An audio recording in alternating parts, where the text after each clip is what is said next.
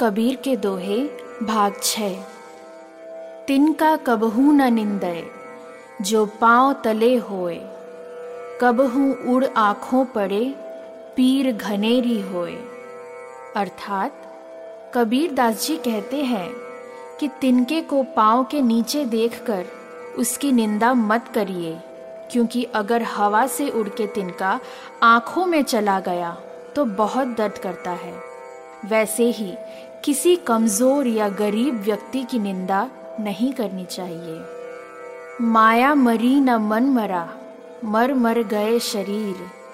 आशा तृष्णा ना मरी, कह गए दास कबीर।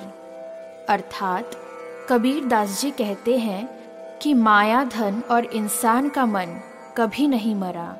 इंसान मरता है, शरीर बदलता है लेकिन इंसान की इच्छा और ईर्ष्या कभी नहीं मरती।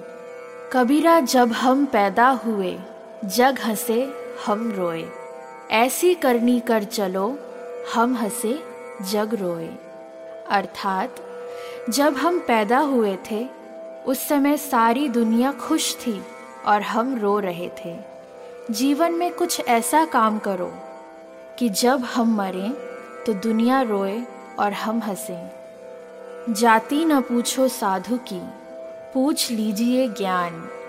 मोल करो तरवार का, पड़ा रहन दो म्यान। अर्थात, किसी विद्वान व्यक्ति से उसकी जाति नहीं पूछनी चाहिए, बल्कि ज्ञान की बात करनी चाहिए। असली मोल तो तलवार का होता है, म्यान का नहीं। हिंदू कहे मोही राम प्यारा, तुर्क कहे रहमाना आपस में दो लड़ी लड़ी मुए, मरम न को जाना।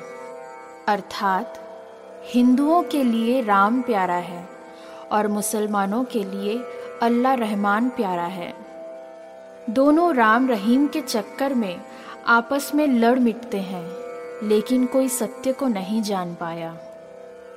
धन्यवाद।